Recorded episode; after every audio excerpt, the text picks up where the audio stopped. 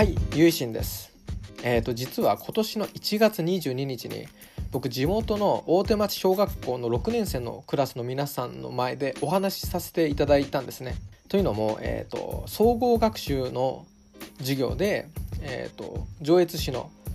町を、えー、毎年一つ選んでそれをテーマに町の歴史とかそういったものを調べるっていうのがあってそれで今年はあの寺町が選ばれたっていうことなんですけどもそれであのうちのお寺にも来てくださって本堂とかでお話しさせていただいたりしてでまあそういったご縁があってあのまあ是非上京寺さんの若さんにということであのありがたいことに呼んでいただいたんですけどもそれであの寺町の歴史とか、まあ、お寺をこれからどうしていきたいかとか、質疑応答を交えながら、えー、と1時間ぐらいですかね寺町についてお話しさせていただきました。それで本当にあの皆さんしっかり聞いていただいて、まあ、僕なんかの話をですね聞いていただいて、まあ、それで本当にあのすごくまあ皆さんすごい熱意があって真剣にこの学習っていうかもう研究ですよね、まあ、取り組んでくれて、まあ、寺町に住んでる僕としても、まあ、そういったあの子どもたちが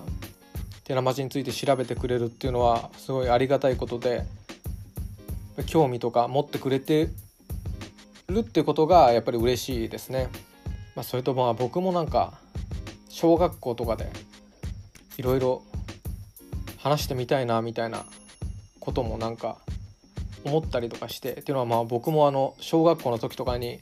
そういう地域の人がお話をしに来るじゃないですか。でそういうのを見てなんかなんとなくかっこいいなと思ってたんですよね。なんかそういう街について語ったり自分たちのやってることを紹介したりっていうのがすごくなんか魅力的っていうかなんかすごい身が詰まった生き方をしてるみたいな、まあ、当時はそんな言葉は知らなかったんですけどなんかそういうふうに感じて、うん、僕も大きくなったらなんかこういうふうにして話してみたいなとかはなんかうっすらと思っていてで思いがけず、まあ、そういった僕のあ欲望っていうか願いも叶えてもらっちゃってしかもお話も質疑応答とかで本当にやり取り僕が一方的に話すんじゃなくて皆さんの声っていうのも聞くことができて本当に濃い1時間っていうか僕自身学ぶことがすごく多かったっていう感じがしましたね。どういうふうに思われてるかかとかどういうふうにこう寺町がどういうふうに思われてるかとかあのありがたいなと思いましたね。1年間の成果の発表を本来だったらその2月の終わりにあの学校を開放して地域の方も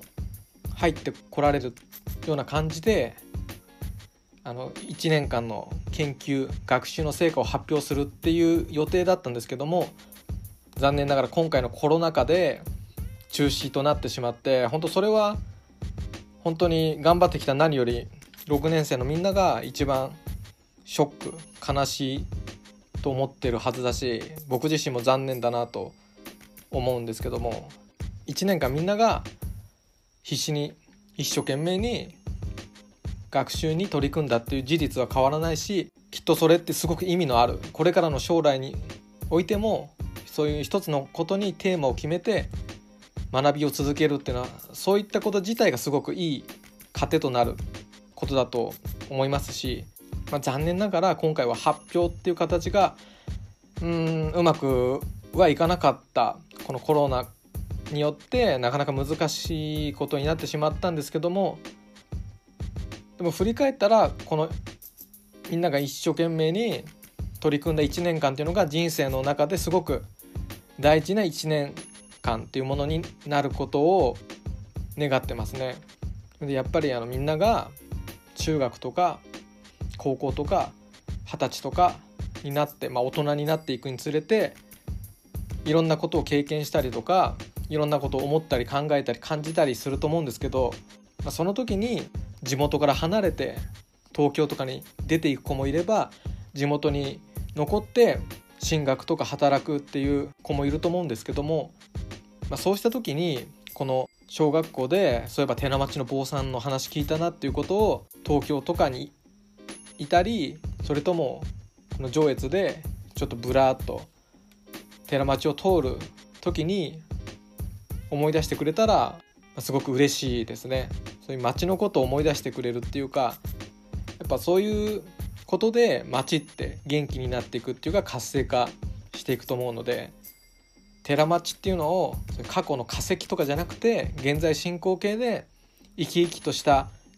地区にこれからもしていくっていうのはやっぱり何よりもその若い人とかお子さんが興味を持ってくれるその地区に興味を持ってくれるっていうことで町っていうものは生き続けることができると思うんですよね。遺跡じゃなくて現在進行形の人々のこの集まる場としての寺町っていうものをぱこれからも残していかなきゃいけないしつないでいかなきゃいけないなと僕自身思っています。それでお話しし終わった後にまた後日あの皆さんがその感じたことっていうんですかねそれをすごく書いてくださってそれをあのいただいたんですけども、まあ、本当に、まあ、僕なんかの話を聞いてこんなたくさん書いてくれて本当にありがたくて嬉しかったですね。本当に僕自身お話をするっていう立場で伺わせていただきましたけど、まあ、一番子供たちから僕が学ばせていただいたっていう感じがしますね。寺町ってその2キロの通りの表通りと裏通りの2本の通りに60以上のお寺があるんですよね。で全国的にもこういった寺町っていうのは珍しいと思いますしそのふるさとの一つの宝の光景としてこれからも大事にしてもらえたらなと思いますしまた大事にしてもらえるように僕たちも励んでいかないといけないなとも思います。この大手町小学校6年生のみんなにとってまあもう今はもう皆さん中学生になられたと思うんですけども寺町っていうのが自慢できるふるさとの光景とかになってくれたら本当に嬉しいなと思います。合唱何万ダブ。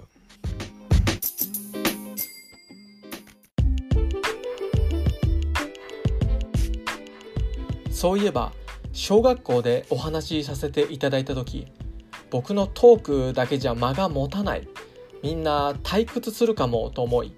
僕は漫画を描くことが好きなので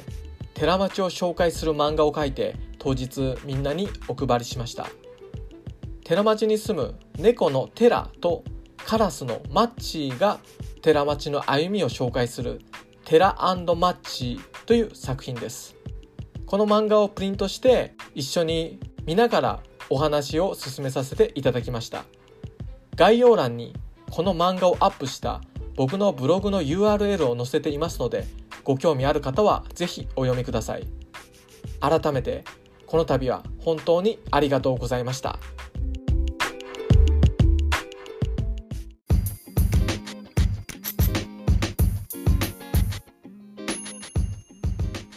この番組では皆様からのご意見ご感想トークテーマのリクエストを募集しています。宛先は概要欄にある僕の Twitter アカウントまでリプライや DM でお待ちしております。